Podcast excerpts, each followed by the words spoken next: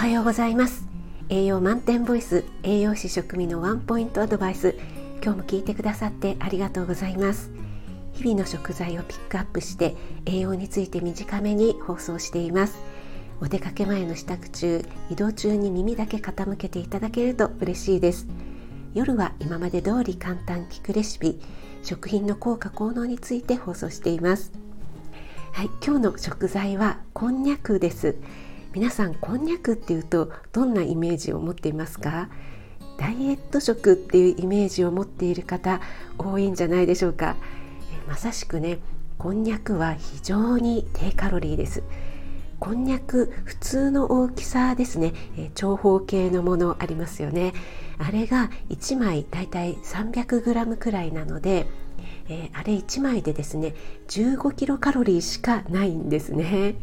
15キロカロリーです。ちなみにご飯お茶碗1杯約 150g で252キロカロリー、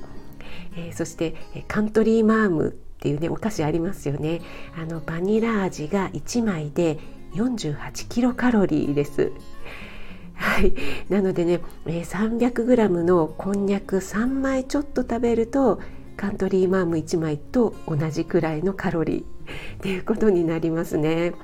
えー、これは栄養価とかは関係なしに単純にカロリーだけの比較なんですが、